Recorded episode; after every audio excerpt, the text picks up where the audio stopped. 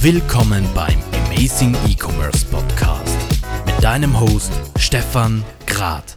Hallo und herzlich willkommen hier bei der nächsten Amazing E-Commerce Folge und es freut mich heute sehr, den Bertolt Baurek Karlic bei mir als Gast begrüßen zu dürfen. Es ist heute eine Folge, die sich nicht rein um E-Commerce-Themen dreht, sondern wir wollen einfach allgemein über wirtschaftliche Themen sprechen mit dem speziellen Fokus auf Europa und natürlich auch auf Österreich. Bertolt, es freut mich sehr, dass du heute mit dabei bist. Hallo und herzlich willkommen. Freut mich. Danke für die Einladung. Ja, sehr gerne doch. Lass uns doch mal gleich loslegen. Wir haben ja schon davor kurz geplaudert. Du bist jetzt gerade aktuell an einer sehr spannenden Initiative dran, die du, glaube ich, auch mit initiiert hast, nämlich Tech Made in Europe. Erzähl doch mal ganz kurz, worum dreht sich dabei und was ist euer Ziel damit? Ja, ähm, ist tatsächlich sehr frisch. Wir haben ähm, äh, tatsächlich über Nacht ähm, eine, eine kleine Applikation entwickelt, ähm, die im Prinzip ähm, eine, eine schöne optische Umgebung für ein Google Spreadsheet darstellt. Äh, das ist eine sehr einfache Lösung, die man normalerweise für einen kleinen Prototypen eines Apps oder so äh, nutzen würde.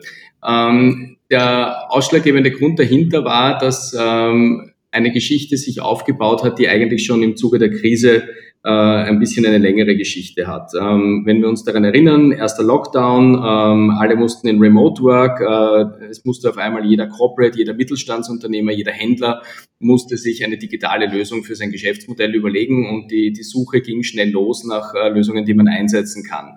Im ersten Moment hat man gesagt, äh, die Tech-Unternehmen, die IT-Branche wird davon massiv profitieren. Ähm, und äh, so war man, sage ich mal, gemischt, mit gemischten Gefühlen, aber eigentlich ein bisschen entspannter, ähm, speziell mit Produktivitätssoftware, also Dingen, die Remote Work äh, oder, oder E-Commerce unterstützen würden. Was sich dann herausgestellt hat, ist, dass die internationalen Tech-Riesen aller Microsoft, Google, ähm, Apple und so weiter, wie sie alle heißen, ähm, hier massiv profitiert haben von der Krise, weil sie natürlich entsprechend, starke Marktmacht haben und auch mit ähm, angeboten wie sechs Monate gratis und nachher äh, werden wir erst was in Rechnung stellen für Lizenzen, ähm, dass die hier einfach Millionen von Kunden in Europa gecaptured haben in Windeseile. Äh, die, den Markt aufzuräumen für europäische Firmen hat da schwächer funktioniert. Ähm, das hat vielerlei Gründe. Es liegt einerseits daran, dass Unternehmen weniger bekannt sind, ähm, die jetzt hier äh, in, in Österreich oder in Europa äh, gebaut wurden. Das liegt aber auch sicherlich daran, dass natürlich die Unternehmen auf Umsätze angewiesen sind und jetzt nicht so einfach äh, sich mit, mit, Milliarden am Konto äh, leisten können, monatelang Services gratis anzubieten, speziell wenn da auch äh, entsprechend hohe Infrastrukturkosten damit einhergehen. Und äh, mhm. es musste so kommen, wie es äh, kommen sollte. Ähm, die europäischen Tech-Unternehmen hatten hier das Nachsehen. Und dann kam halt die Politik langsam raus und hat immer, immer stärker darauf gepocht, im Wiederaufbau für die Wirtschaft äh, zu sagen, regionale Produkte bitte kaufen, unbedingt regionale Produkte kaufen. Und das hat dann dazu geführt, dass in der Startup-Szene, äh, glaube ich, der Faden gerissen ist. Kann man nicht anders sagen. Ähm, weil äh, tatsächlich hier beobachtet wurde, dass die Wirtschaftskammer zum Beispiel mit Kammergeldern ähm, auf GoToWebinar für Webinarlösungen setzt, aber nicht etwa auf IceOn aus Graz oder auf äh, Course Ticket aus Wien ähm, oder andere Lösungen die man hier einsetzen hätte können. In den Schulen hat man äh, Microsoft Teams mit äh, durchaus, äh, durchaus ein bisschen medialer Kritik äh, stark in den Markt gedrückt ähm, und hat vielleicht ein bisschen übersehen, dass es mit Untis in Stockerau ein tolles Unternehmen gibt, die seit vielen Jahren Schulsoftware machen äh, und weltweit sehr gut etabliert sind, ähm, dass hier auch eine, eine, eine Video- und Chat- und Telefoniekommunikationslösung mit eingebunden ist und dass man das eigentlich über einen heimischen Player hätte abbilden können. Ähm, das ist dann auch noch gemündet darin, dass, äh, dass Schülerdaten angelegt wurden in Microsoft äh, und man den Eltern mitgeteilt hat, ihr Kind ist schon angelegt, sie brauchen sich nur einloggen. Ähm, wo man sich fragt, wo ist die Datenschutzgrundverordnung geblieben, ähm, wer hat denn dem zugestimmt, dass wir hier amerikanische Lösungen einsetzen. Das kann man natürlich ins Treffen führen und kann sagen, naja gut, das sind die absoluten Marktführer und das ist ein gigantisches Unternehmen und hier geht es um Sicherheit ähm, wobei das ein bisschen ein, ein Argument ist, das sich in den Schwanz beißt, weil man beim genaueren Hinschauen ja eigentlich GDPR und Datensicherheit bei internationalen Anbietern aus Amerika oder China ähm, eigentlich ein Argument hat, das gegen diese Unternehmen sprechen sollte und weniger ähm, ein, ein Argument gegen europäische Lösungen sein sollte. Schade, dennoch so gekommen. Ähm, und wir haben dann irgendwann gesagt, okay, nein, das muss sich ändern, äh, haben mitbekommen, dass eben hier ein Artikel äh, geschrieben wird vom Kurier, der heute erschienen ist, ähm, wo die, die Titel-Headline äh, im Prinzip ist, die, die, die Regierung pfeift auf Startups.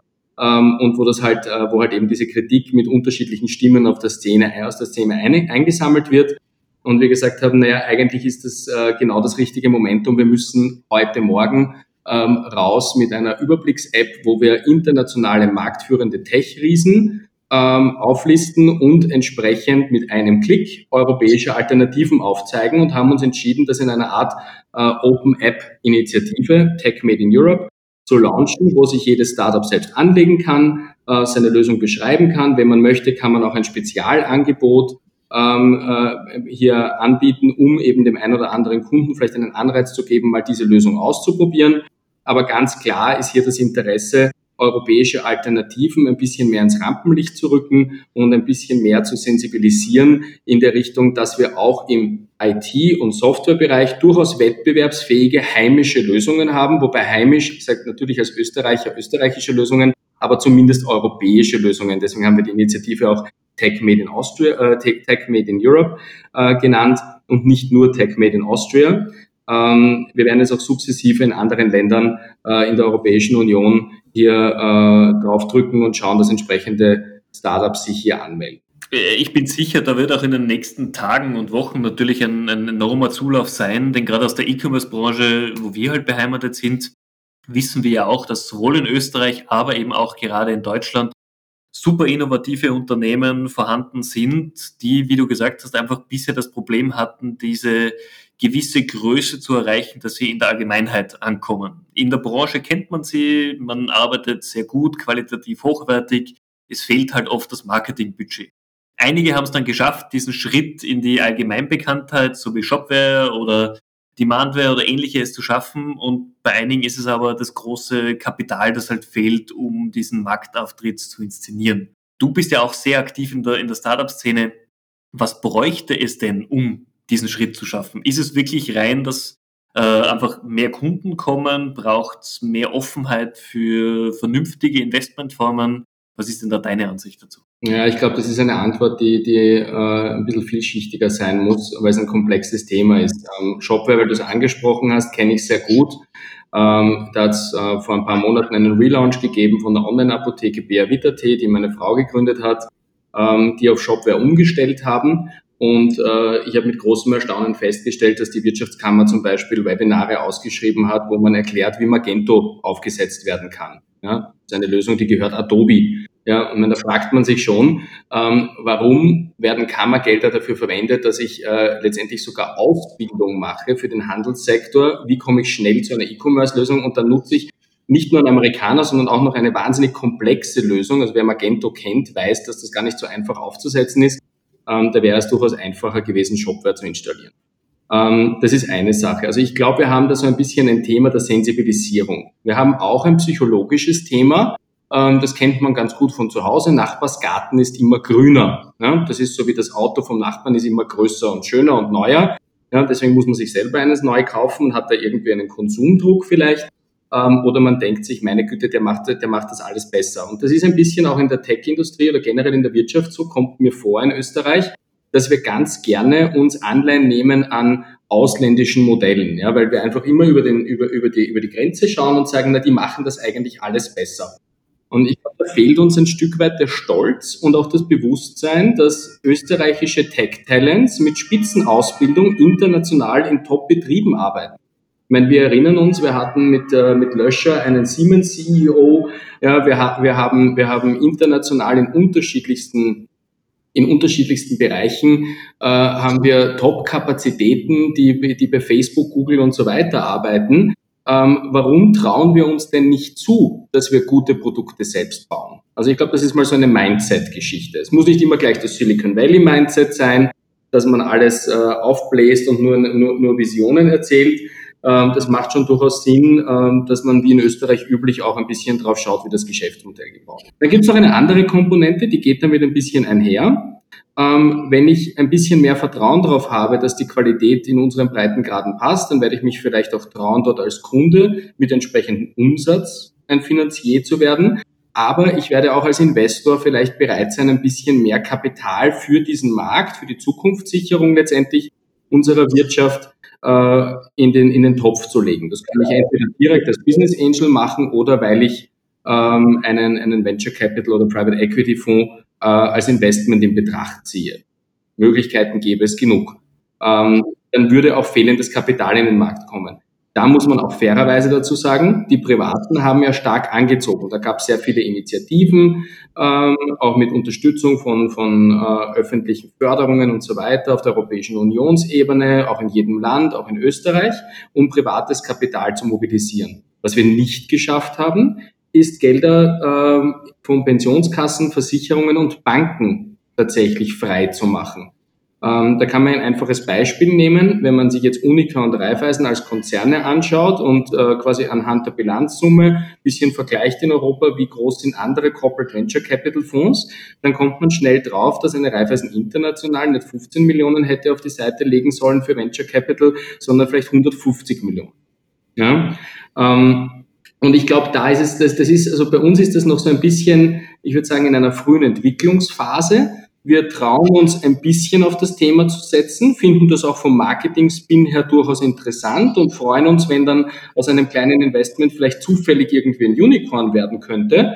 Ähm, aber so richtig drauf setzen und ich sage jetzt mal mutig einen Schritt nach vorne zu machen und in Zukunftssicherung aktiv zu investieren, das trauen wir uns nicht so ganz. Und äh, ich glaube, das ist einfach ein ganz ein wesentlicher Aspekt und ich hoffe, dass in der Krise äh, erkannt wird, dass man im Wesentlichen hat man zwei Möglichkeiten. Man kann den Kopf in den Sand stecken, wie der Vogel Strauß, ja, und kann warten, dass der ganze, äh, diese ganze Pandemie vorbeizieht und dass wir dann nachher irgendwie ähm, staatlich aufgefangen uns wieder aufpäppeln. Oder wir nutzen das äh, als Marktchance und investieren in Wahrheit, dass wir jetzt unsere Märkte ausbauen, unsere Produkte stärker im Markt positionieren und letztendlich zukunftssicherer und stärkerer aus der Krise hervorgehen. Aber ich glaube, davon sind wir noch sehr, sehr weit weg. Ähm, diese unterschiedlichen Wellen und unterschiedlichen Initiativen und auch Aussagen von Politikern äh, stimmen mich zumindest positiv in der Richtung, dass im Köpfchen des Österreichers, des Europäers sich etwas verändert. Ja? Aber ob wir diesen Schritt wirklich so weit schaffen, das steht noch in den Sternen. Das werden wir jetzt wahrscheinlich in den nächsten Monaten sehen, weil natürlich auch die Krise hier als Katalysator jetzt für, für neue Entwicklungen sehr gut sich eignet.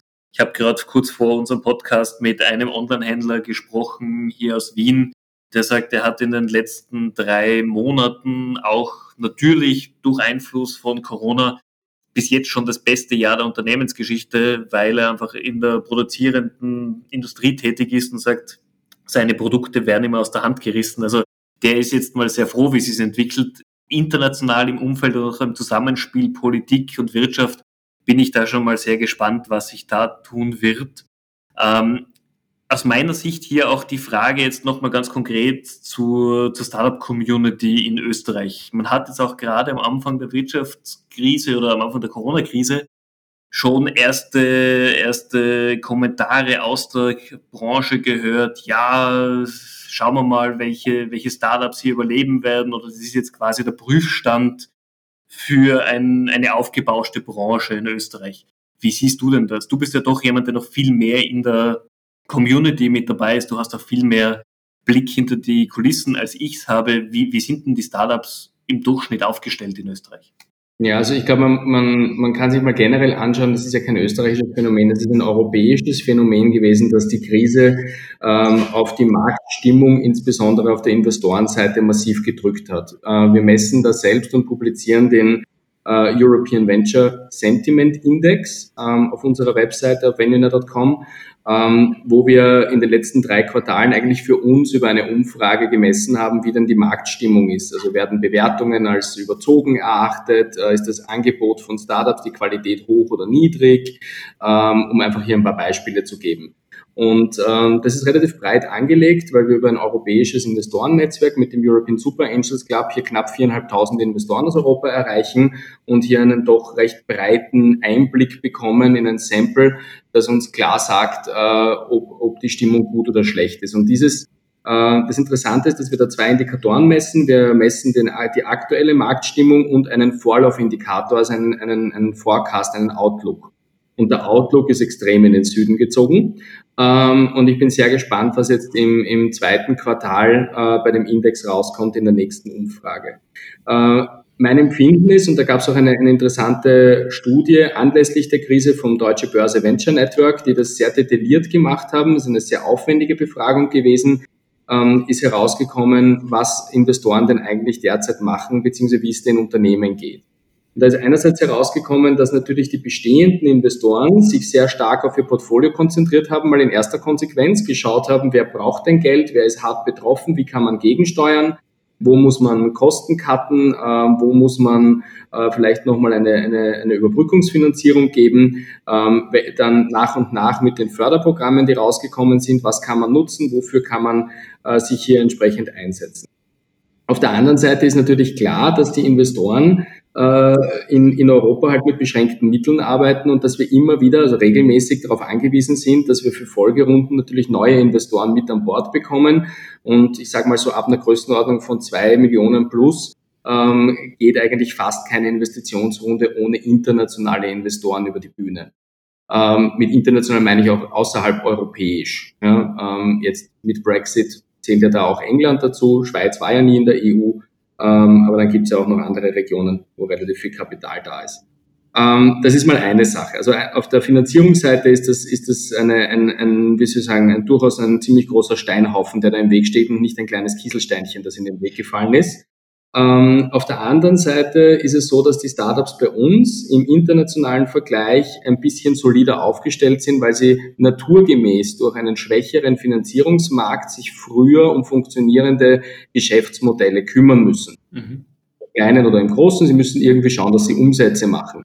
Ähm, das ist in Amerika relativ äh, selten der Fall in ganz frühen Phasen. Ja. Da wird man eher etwas später Revenue Generating werden. Da gab es mal vor ein paar Jahren, das hat mich durchaus zum Lachen gebracht, die Publikation, dass man im Silicon Valley die Erkenntnis hat, dass man jetzt Chief Revenue Officers einsetzt. Ja, also so quasi, wir, wir haben jetzt dezidiert eine Managementposition geschaffen, dass ab einer gewissen Phase in ein Unternehmen jemand reinkommt, der sich echt mit dem Thema Monetarisierung beschäftigt. Ich würde sagen, bei uns ist das von Anfang an der Gründer, ähm, weil er sich halt nicht darauf verlassen kann, dass er genug private fin äh, Finanziers findet oder äh, Business Angels, Venture Capital Fonds ähm, oder Förderungen.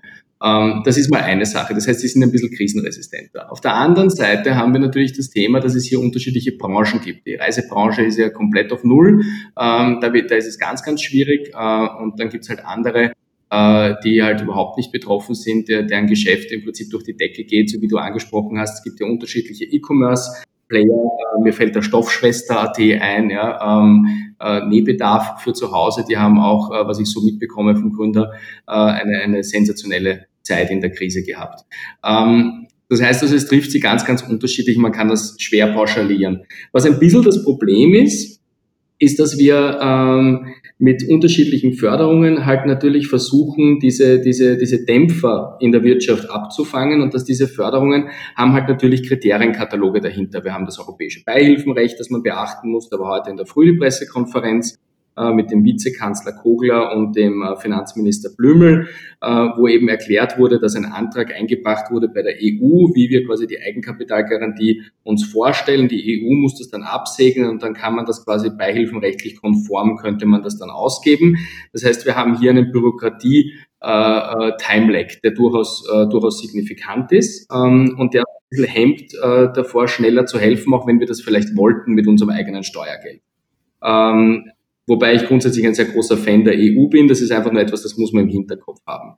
Auf der anderen Seite gibt es halt dann Förderungen ähm, oder Initiativen wie jetzt den Corona-Hilfsfonds, einen Zuschuss, ähm, der aber aufgrund eines europäischen Gesetzes, das ich auch, muss ich sagen, über zwei Tage nicht gefunden habe und dann gemeinsam mit äh, Bekannten auf Facebook äh, darauf hingewiesen worden, wo eigentlich die europäische Gesetzesstelle ist, dass definiert ist, dass diese Beihilfen eben nur bis zu fünf Jahre alten Startups gewährt werden dürfen und dass es danach eben nicht mehr beihilfenrechtlich in Ordnung ist. Ähm, das hat aber dazu geführt, dass halt viele Startups, ähm, die teilweise Millionen Umsätze machen, wo auch wahnsinnig viel Geld investiert wurde, sag mal so, die, diejenigen äh, im, im, im Segment, die die Chance haben, auch ein Leuchtturm-Exit für Österreich oder für Europa zu werden, ähm, diejenigen hat es eigentlich hart getroffen, ne? weil die sind in der Regel über fünf Jahre alt, ähm, die haben aber aufgrund ihrer, ihrer extremen Wachstumsstrategie eben Venture Capital finanziert, jetzt nicht unbedingt die hübschesten Bilanzen und dann haben sie halt eben nicht äh, für Garantien äh, geschafft, äh, äh nicht als Unternehmen in Schwierigkeiten, mangels Eigenkapital, äh, Darstellung in der Bilanz, ähm, sich eben zu positionieren was auch mit einen Hintergrund hat, dass man zum Beispiel im IFRS darf man den Wert von Software ansetzen im Anlagevermögen, das darf man bei uns nach UGB nicht, ja, was einfach überholt ist, weil das UGB einfach noch nicht angekommen ist in, im digitalen Zeitalter. Aber das ist halt so, ja, und deswegen schauen diese Unternehmen, die stark digital sind, oft in der Bilanz, im Bild einfach wahnsinnig schlecht aus und Banken haben halt das Problem, dass sie sich ans Bankwesengesetz halten müssen und die dürfen nicht äh, auf Basis von Garantien alleine Kredite vergeben. Also selbst mit 100 Prozent staatlicher Garantie kann die Bank dir halt dann trotzdem keinen Kredit geben, wenn du nicht aus dem Bilanzbild und der, der, der letzten Jahre ableiten kannst, dass du diesen Kredit auch, äh, auch einfach zurückführen könntest. Ähm, und das hat halt natürlich zu Frustration geführt, so scheibchenweise. Ja, kann man sich ein bisschen wie Salamischeiben vorstellen. Ähm, und äh, wir, wir, haben da, wir haben da durchaus ein bisschen ein Thema. Ja. Was dann auch natürlich zu Unmut führt, ist, äh, wenn die Wirtschaft so ein bisschen als Stiefkind betrachtet wird und man sagt, na ja, wir haben doch Initiativen gesetzt wie Steuerstundungen und Sozialversicherungsstundungen äh, und eben Garantien und so weiter. Das ist unterm Strich alles Schulden machen. Ja, das sind alles Initiativen, die Unternehmen in Schulden treiben und diese Schulden müssen ja irgendwann finanziert werden. Und man muss sich schon ökonomisch ein bisschen überlegen, was das bedeutet. Weil wenn ich jetzt heute ein Unternehmen habe, bleiben wir beim Tourismusbeispiel, Reisen, ja, dann werde ich, auch wenn der Markt wieder aufmacht und wieder Flugreisen möglich werden, dann werde ich niemals die drei Monate, wo ich gar kein Geschäft äh, gemacht habe, die werde ich niemals aufholen. Ja, möglicherweise werde ich dann auch in einem anderen Marktumfeld sein, wo generell vielleicht mehr Remote in Zukunft auch passiert und weniger Reisen stattfinden. Ähm, möglicherweise ändern sich auch die Margen ja, für, diese, für diese digitalen äh, letztendlich ja Zwischenhändler äh, die da existieren. Also da gibt es einfach sehr, sehr viele Fragezeichen. Und äh, es ist halt, es ist halt ein Trugschluss zu sagen, na, ich helfe in der Liquidität jetzt mit Kurzarbeit und Garantien und so weiter, ähm, weil, weil halt äh, kurzfristige Liquidität ist halt, ist halt trügerisch, die schlagt halt dann mittelfristig ein, wenn, wenn ich halt äh, anfangen muss, die, die Steuern dann doch zu zahlen beim Finanzamt, ja, wenn ich die Kredite anfangen muss zurückzuführen und so weiter. Und ich fürchte, dass wir ökonomisch da tatsächlich in ein, in ein Riesenproblem laufen, ähm, sehenden Auges, muss man sagen. Und ich frage mich manchmal, wer hier die Berater der Regierung sind. Ähm, ich kann mir einfach beim besten Willen nicht vorstellen, dass das tatsächlich übersehen wird. Man, man kann es nur hoffen. Also ich hoffe, niemand äh, oder niemand hofft, dass hier mutwillig oder einfach aus, aus fehlender Ahnung heraus solche Entscheidungen getroffen werden. Ja, das ist halt, natürlich auch volkswirtschaftlich wahnsinnig komplex, ja, aber es gibt jetzt keine volkswirtschaftlichen Modelle für eine Pandemie. Ja. Ähm, man kann sich Krisenbetrachtungen aus der Vergangenheit anschauen, aber ich meine, selbst die Finanzkrise jetzt mit der jetzigen Krise zu vergleichen, äh, funktioniert ja auch nicht. Ja. In der Finanzkrise war halt äh, der, der böse Finanzsektor betroffen. Das hat ja dann dazu geführt, dass man die Banken so stark reguliert hat, dass sie jetzt sich in Wahrheit nicht mehr bewegen können.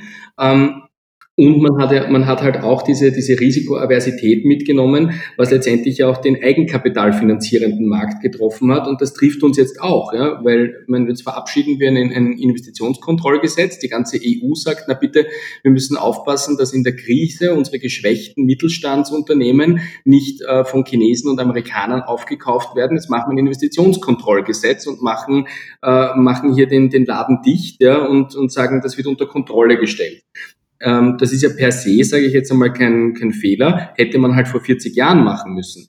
Heute, hatte, äh, heute haben wir das Thema, dass wir uns fragen müssen, wenn denn dann eine Regierung sagt, nein, das geht nicht, die Firma darf nicht verkauft werden, womit man vielleicht Arbeitsplätze retten könnte und auch Technologie im Land halten könnte, ähm, dann ist die Frage, wer kauft denn sonst? Ja, und in Europa haben wir, wie gesagt, einen sehr schwachen eigenkapitalfinanzierenden Markt. Ähm, das ist meine Industrie, damit beschäftige ich mich jeden Tag. Ähm, und es ist, äh, es ist leider ein Trauerspiel. Wir bräuchten hier Milliarden mehr, ja, um äh, letztendlich das aufzuwiegen, was wir über internationale Geldgeber in, in Europa äh, hier bekommen jährlich. Ja. Und ich fürchte, dass dieser Aspekt noch ein bisschen übersehen wird. Damit lass uns doch mal ganz kurz zu unserem Ausgangsthema gehen, warum du ja auch eure Initiative ins Leben gerufen hast. Jetzt, wir kennen das selber, viele Unternehmen, die in Amerika starten, die haben einfach von Grund auf schon mal einen größeren Heimmarkt, als wie wir es jetzt in Österreich zum Beispiel haben. Welche Initiativen bräuchte es denn gerade in Europa, um unter dem Titel Gemeinsames Europa einfach Unternehmen, Startups die Möglichkeit zu geben, besser zu expandieren, zumindest im europäischen Raum. Dass wir natürlich die Vorgaben haben mit unterschiedlichen Gesetzgebungen, unterschiedlichen Sprachen, das ist natürlich per se schon mal eine Hürde mehr, die wir hierzulande haben. Was siehst du denn sonst noch als, als nicht nur Hindernis, sondern welche Möglichkeiten gäbe es, das aus dem Weg zu bringen? Gut, ich meine, also die Sprachen, glaube ich, sind für, für meine Generation jetzt nicht nur so das große Thema. Ähm, wir wir machen jetzt gerade am, am 4. Juni werden wir ein Event in Frankreich machen, zum zweiten Mal auf Englisch und das funktioniert auch. Äh, ich weiß noch, vor sechs Jahren haben mir alle den Vogel gezeigt und gesagt, in, Frankreich kannst du nur Französisch. Das spreche ich leider zu schlecht, ähm, aber es klappt mittlerweile sogar dort auf Englisch. Ähm, und ich würde sagen, das sind die am resistentesten gewesen, ähm, äh, jetzt, äh, was, was, was Englisch als gemeinsame Sprache betrifft. Ähm, der, der Wirtschaftsraum selber hat ja mit unterschiedlichen äh, Richtlinien und Verordnungen, ist ja durch, durchaus auch rechtlich in, in, in vielen Bereichen schon harmonisiert. Ähm, also ich glaube, auch da haben wir, haben wir uns verbessert. Das, was halt wirklich das Thema ist, ist, dass wir einfach zu wenig Absatzmöglichkeit haben am heimischen Markt. Und das ist halt wieder so ein bisschen diese Mentalität, dieses, äh, ich, ich nehme mal ein Risiko, ich probiere mal etwas aus. Der Amerikaner ist viel schneller beim Ausprobieren und dann wieder wegwerfen von einem, von einem neuen Produkt, von einer neuen Lösung, die er entdeckt ähm, also jetzt in dem Fall vielleicht bei einer Startup-Technologie. Ähm, der Europäer, der möchte eigentlich ganz gerne sehen, dass das international auf der Welt schon ein Riesending ist und am besten bei einem Milliardenbörsegang äh, mag er davon in der Financial Times gelesen haben und dann geht er her und kauft sich eine Lizenz und nutzt das mal. Jetzt abgesehen von Early Adoptern und den Ausnahmen, die es immer gibt, es gibt sehr innovative mittelständische Unternehmen und es gibt auch im Bereich der öffentlichen Hand äh, durchaus Einheiten, die sich da mehr trauen, weil sie ein bisschen eine, eine, eine fittere und kreativere IT-Abteilung haben.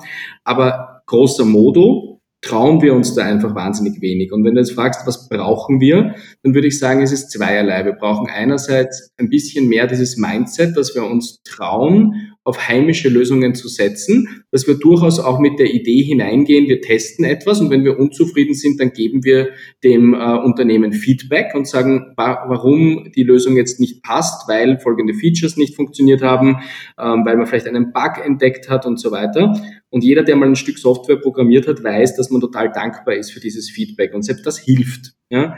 Das heißt einmal diese Mentalität ein bisschen ausprobieren und vielleicht als früher Kunde hier auch die Bereitschaft zu zeigen, Dinge zu testen am heimischen Markt, ganz bewusst am heimischen Markt auch zu schauen ja, und sich vielleicht auch hier diese Mühe zu machen. Das Zweite ist, auf der politischen Ebene müsste man mit gutem Beispiel vorangehen. Ähm, wenn man hier eine Analogie zieht zu einem Change-Prozess, dann weiß man, wenn der Vorstand Change nicht tragt, dann werde ich niemals einen Grassroot-Effekt in meinem Konzern herbeiführen können. Das heißt, ich brauche mal das Commitment von oben. Jawohl, wir wollen heimische Innovation, Technologie fördern und wollen das unterstützen. Da würde ich sagen, im Regierungsprogramm relativ eindeutig Zukunftssicherung, Digitalisierung, Innovation ganz, ganz stark mit drinnen. Äh, wir haben ja auch weiterhin unser Digitalisierungsministerium. Ich glaube auch mit Margarete Schramberg eine gute Ministerin für das Amt, die ja aus der Wirtschaft kommt. Ähm, wir haben aber so ein bisschen das Thema, dass, äh, dass halt A gesagt wird und noch nicht B, ähm, nämlich dass in der eigenen Beschaffung, dass in den Gemeinden, in den Ländern und in allen Betrieben, und das ist ja in Österreich ein enormer Wirtschaftsfaktor, die an der öffentlichen Hand quasi, wie sagen, nahe, nahe dran sitzenden Unternehmen, ähm, dass diese auch eben im heimischen Bereich in dieser Industrie hier einkaufen und sich da vielleicht ein bisschen was trauen. Ja? Äh, das ist etwas, das fehlt noch ein bisschen. Das heißt, ich glaube, man bräuchte gar nicht irgendwie groß Förderungen etc. Man müsste im Mindset arbeiten und man müsste durchaus auch die Regel rausgeben, wann immer es geht, Austria first und wenn das nicht geht, Europe first und wenn das auch nicht geht, na dann okay, internationale Lösung. Aber es müsste eigentlich einen, ein, ein, ein Grundverständnis dafür geben, dass mit Steuergeldern, Kammerbeiträgen im Interesse unserer Region wir zuerst heimische Produkte prüfen, versuchen mit denen auf einen Standard, auf einen Weg zu kommen, dass man diese einsetzen kann, bevor man nach Europa schaut und dann quasi erst in den Rest der Welt. Das ist vielleicht ein bisschen mühsam, aber auf der anderen Seite glaube ich absolut der Auftrag, warum wir unsere Volksvertreter auch wählen. Absolut, da hast du vollkommen recht. Das sind auf jeden Fall schon mal sehr, sehr spannende Inputs, die du jetzt gegeben hast. Lass uns einen Schritt weitergehen zu den beiden Fragen im Amazing E-Commerce Podcast, die vor allem natürlich die Person mir gegenüber beschreiben soll. Und lass mich mal mit der ersten Frage starten. Du bist jemand, der sehr umtriebig ist. Wie du gerade erzählt hast, du bist international unterwegs, du bist auch mit vielen Menschen in Kontakt zu den unterschiedlichsten Themen. Was sind die Punkte, wo du sagst, das motiviert mich jeden Tag mein Bestes zu geben, aufzustehen, Vollgas zu geben, sowohl für dich, für dein Unternehmen, aber natürlich auch für deine Familie. Ja, ich bin Vater von zwei Söhnen und äh, habe das Glück gehabt, in einem sehr sicheren und sehr schönen Land aufzuwachsen in Österreich. Ich liebe es, von Österreich heraus in, in, in die Welt zu reisen und äh, von hier aus auch mein Unternehmen aufzubauen. Äh, ich habe nie daran gezweifelt, dass ich meinen Lebensmittelpunkt in, in Österreich haben werde ja, und habe das eigentlich auch nicht vor zu ändern. Ähm, sehe aber wohl, dass wir vor einem gigantischen Schritt, einem, einem Change in der, in der Weltwirtschaft sind durch diese digitale Transformation und durch ganz, ganz viele Innovationen, die hier auf den Weg kommen. Das hat mich letztendlich motiviert, vor acht Jahren ähm, das auch zu meinem Hauptberuf und zu meinem eigenen Unternehmen zu machen, dass ich mich im Kern mit Innovation und der Zukunftssicherung äh, letztendlich durch Innovation getrieben beschäftige. Ähm, und äh, das ist eigentlich, also wenn man, wenn man wenn man wissen möchte, was mich antreibt, dann ist es eigentlich relativ simpel. Ähm, ich würde gerne für die folgenden Generationen einen kleinen Beitrag leisten in meinem super Nischenspektrum, ähm, dass äh, das Land weiterhin sicher ist, wirtschaftlich stark ist, eine, einen, einen hohen Wohlstand hat äh, und dass meine Kinder und vielleicht meine Enkelkinder und vielleicht irgendwann meine Urenkelkinder auch entsprechend schön aufwachsen können mit, äh, mit einer Liebe für die Natur und auch einem, einem neutralen Land, das international bestens vernetzt ist. Das ist auf jeden Fall ein, ein sehr schönes und hehres Ziel natürlich. Dann lass uns weitergehen zur zweiten Frage. Wann hast du etwas das letzte Mal zum allerersten Mal gemacht und was war's? Gestern Nacht. Ich habe gestern Nacht äh, zum ersten Mal äh, mit Glide Apps eine, äh, eine, eine kleine Web-App-Applikation, eben Tech Made in Europe, äh, geschrieben mit äh, starker Unterstützung von Felix Häusler von Grape, äh, der da schon ein bisschen Erfahrung damit hatte und natürlich technisch und produktseitig ein, ein absoluter Wahnsinn ist. Ähm, der hat mir hier geholfen in der Nacht, äh, das zusammenzubauen.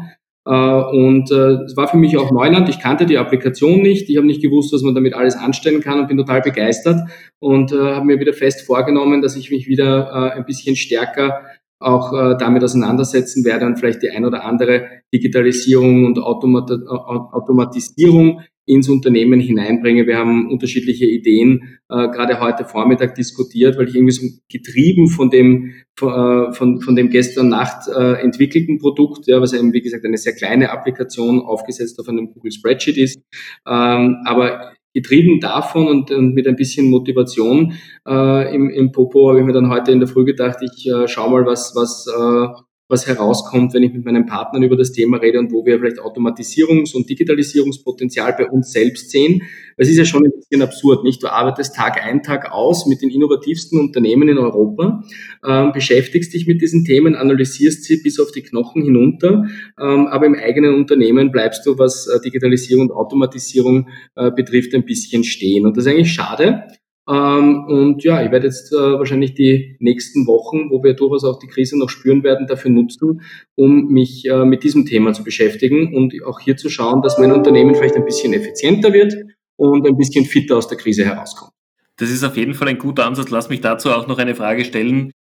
Du bist auch viel unterwegs. Du hast natürlich 100.000 Aufgaben, To-Dos jeden Tag. Und wie du jetzt gerade gesagt hast, du schaust dir trotzdem selbst neue Tools an. Ich bin auch so Ich höre aber ganz oft von Geschäftsführern, Vorständen die Frage dann, ja, wann macht ihr denn das? Wie kommt ihr denn an eurem vollen Tageskalender überhaupt noch dazu, euch diese, diese neuen Themen, neue Tools, neue Software anzusehen?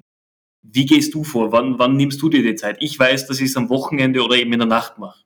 Wie ist es bei dir? Wahrscheinlich nicht viel anders. Ja, ich habe ein, ich habe ein ganz entspannendes Modell kennengelernt, auch wieder über einen Startup-Gründer von uns, äh, das Konzept Timeboxing.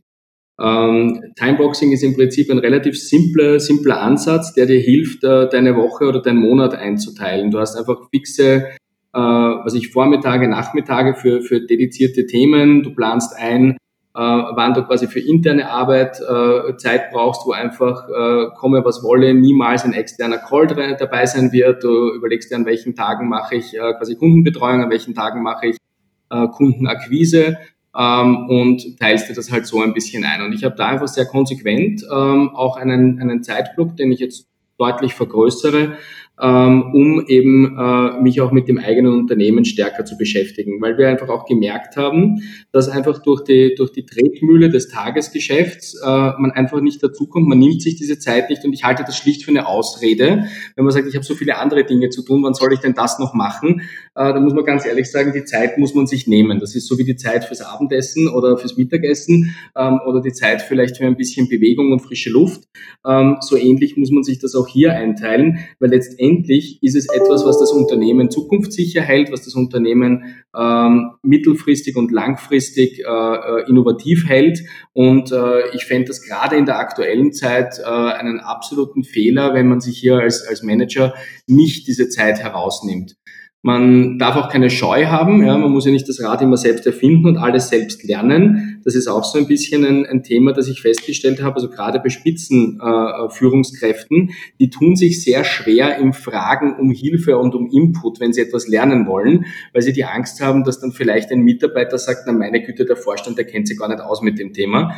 Ähm, wobei aber, glaube ich, das Umgekehrte der Effekt wäre, man wäre ja glücklich als junges Talent in einem Konzern, wenn ein Vorstand mal kommt, ja, äh, sich äh, an, an, den Tisch setzt und sagt einmal im, im, im Halbjahr, sagt, was machst du eigentlich den ganzen Tag? Wie könnten wir deinen Job optimieren? Ähm, und was kann ich von dir in einer Stunde lernen? Kannst du mir irgendetwas zeigen, äh, was ich vielleicht noch nicht kenne. Ja, Na, das würde, das würde ein junges Talent natürlich aufwecken, ja, und würde, würde hier äh, äh, wahrscheinlich ein Funkeln in den Augen erzeugen. Man muss sich das halt trauen. Ja. Ähm, ich weiß, es gibt Unternehmer und Geschäftsführer, Manager, die, die das machen, äh, sehr erfolgreich, die aber alle berichtet haben, dass die ersten Male äh, waren, waren für sie so wie der erste Auftritt auf einer großen Bühne. Ja? Da war das, das Herz hat gepocht, ja, da ist in einem eiskalten Rücken runtergeronnen, weil man nicht so richtig weiß, wie die Leute darauf reagieren. Ja? Und äh, im Nachhinein sind sie aber alle total glücklich und, äh, und, und betreiben das intensivst. Und ich mache das ähnlich. Ähm, ich habe keine Scheu davor, Startup-Gründer zu fragen, die Dinge viel, viel besser wissen als ich, weil sie sich tagtäglich damit beschäftigen und äh, lerne da sehr, sehr viel. Finde ich, finde ich auf jeden Fall einen, einen sehr guten Input hier von dir. Lass mich abschließend noch die, die Frage stellen, aus deiner Sicht, was bringen die nächsten Wochen und Monate nicht nur für die Startup-Branche, sondern generell für uns als Unternehmer in Österreich? Was glaubst du, kommt auf uns zu? Ja, also ich meine, da, da muss man sagen, in einer volkswirtschaftlich würde man sagen, in einer Ceteris Paribus Betrachtung, ja, also ohne, ohne dass sich jetzt maßgebliche Faktoren Rahmenbedingungen äh, seitens, seitens Regierung, Gesetzgebung, Förderungen und so weiter ändern, fürchte ich, dass wir äh, uns zumindest mit einer intensiven Rezession auseinandersetzen müssen und dass wir äh, auch durchaus mit einem gewissen Prozentsatz damit rechnen müssen, dass wir vielleicht sogar in eine Depression, also in eine länger anhaltende Rezession hineinschlittern. Ähm, damit werden wir uns auseinandersetzen müssen und werden uns überlegen müssen, was das bedeutet. Wir werden uns auch überlegen müssen, was es bedeutet, wenn so wahnsinnig viel Kapital weltweit in den den, in den Markt gedrückt wird. Ähm, Stichwort Inflation. Äh, wird das hier eine Auswirkung haben? Äh, wird es zu einer Geldentwertung kommen? Das ist natürlich für Staaten, die sich verschuldet haben, toll, weil Inflation entschuldet. Auf der anderen Seite für jeden, der sein sauer versteuertes, verdientes Geld äh, nicht jetzt in, in Aktien oder, oder Immobilien oder Gold investiert hat, ähm, der wird wahrscheinlich ein bisschen ein Thema bekommen, weil die Inflation frisst ihm halt dann das Vermögen weg.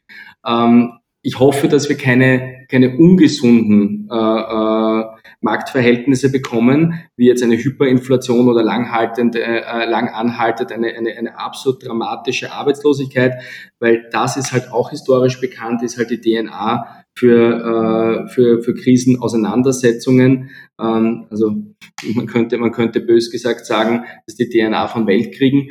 Ähm, und das möchte ich mir gar nicht ausmalen. Ich bin auch grundsätzlich kein so pessimistischer Mensch, versuche aber als Unternehmer mir immer unterschiedliche Szenarien äh, zu überlegen und, und, wenn man so möchte, dafür zu budgetieren und, und gewisse Strategien mir zumindest äh, niederzuschreiben und zu überlegen, okay, was tue ich jetzt?